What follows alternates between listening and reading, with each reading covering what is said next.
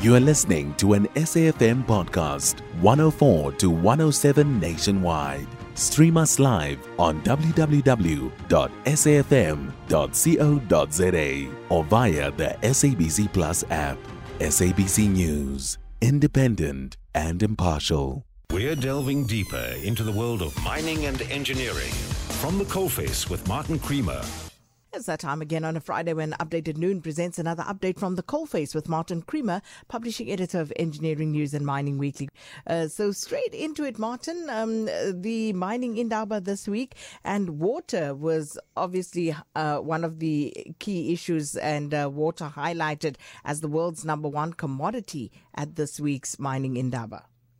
Yeah, you'd expect it to be a metal like copper that they highlighted, but it was water and they say that the planet is in such danger of losing access to water that they're going to concentrate on this to the effect that mining will be linked to agriculture because they feel that that is the way you can use water optimally.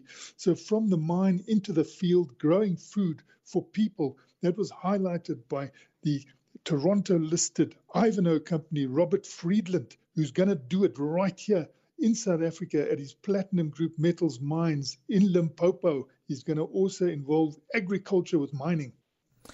Martin, uh, criminal syndicates uh, disrupting railway lines have uh, also been identified this week, and uh, Coal Conference was uh, told that they had been positively identified. So, what more do we know?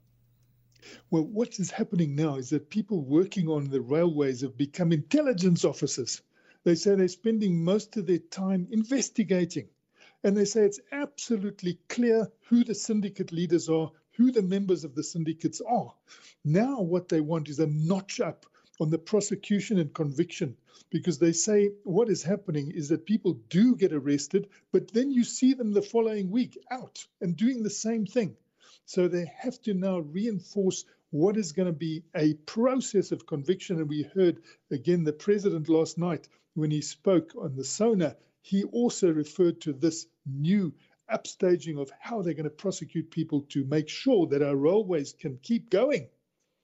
And just stopping noise induced hearing loss is now uh, one of the top health priorities of South Africa's mining industry, Martin yes, you know, it's always been dust that they've worried about, phthisis, silicosis, tuberculosis, but they've worked so strongly on that since 2008 that they've reduced it by 75%, 80%. But what hasn't come down and what is concerning them now is noise induced hearing loss. So they're going straight to the manufacturers and they say, don't bring anything into the mine that's noisy because what happens is the earmuffs are not really efficient and they're not used efficiently, particularly when it's humid and very, very hot.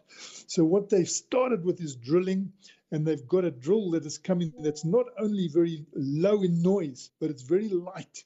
And this has allowed women now to come in and be uh, trained as rock drill operators. Thanks so much, Martin Creamer, a publishing editor of Engineering News and Mining Weekly, back with another edition of At the Coalface, same time next Friday. You can find SAFM Current Affairs on 104 to 107 nationwide.